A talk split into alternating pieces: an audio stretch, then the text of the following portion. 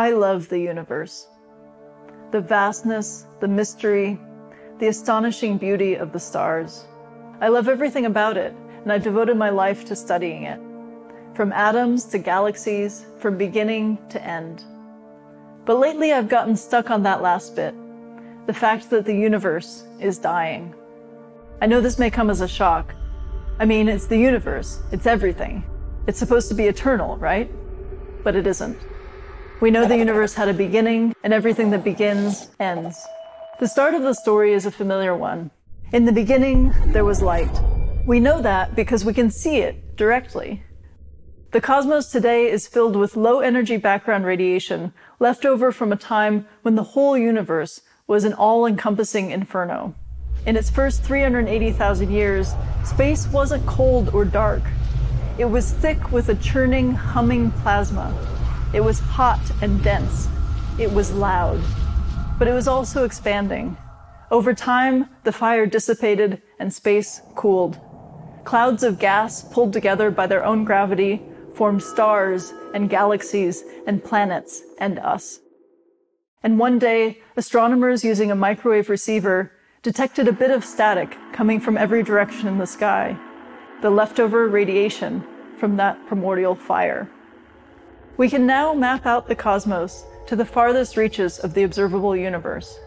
We can see distant galaxies whose light has taken billions of years to reach us. So by looking at them, we are looking deep into the past. We can watch how the expansion of the universe has slowed down since that hot early phase 13.8 billion years ago. We can see collisions of entire galaxies and watch the bursts of star formation that result from the sudden conflagration of all that cosmic hydrogen. And we can see that these collisions are happening less and less. The expansion of the universe isn't slowing down anymore. A few billion years ago, it started speeding up. Distant galaxies are getting farther apart faster and faster. Star formation has slowed. In fact, we can calculate exactly how much. And when we do, we find something shocking. Of all the stars that have ever been born, or that ever will be, around 90% have already come into being. From now until the end of time, the universe is working on just that last 10%. The end of the universe is coming.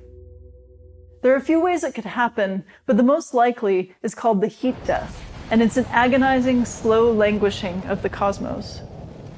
Stars burn out and leave smoldering ash. Galaxies become increasingly isolated in their own dim pools of light. Particles decay. Even black holes evaporate into the void. Of course, we still have some time. The heat death is so far in the future, we hardly have words to describe it. Long past a billion years, when the sun expands and boils off the oceans of the earth. Long past a hundred billion years, when we lose the ability to see distant galaxies and that faint trace of Big Bang light. Long after we are left alone in the darkness, watching the Milky Way fade. It's okay to be sad about it, even if it is trillions of years in the future. No one wants to think about something they love coming to an end. As disconnected as it may be to us here and now, it is somehow more profound than personal death. We have strategies for accepting the inevitability of that. After all, we tell ourselves, something of us will live on. Maybe it will be our great works. Maybe it will be our children carrying on our genetic material or perhaps our basic outlook on life. Maybe it will be some idea worth spreading.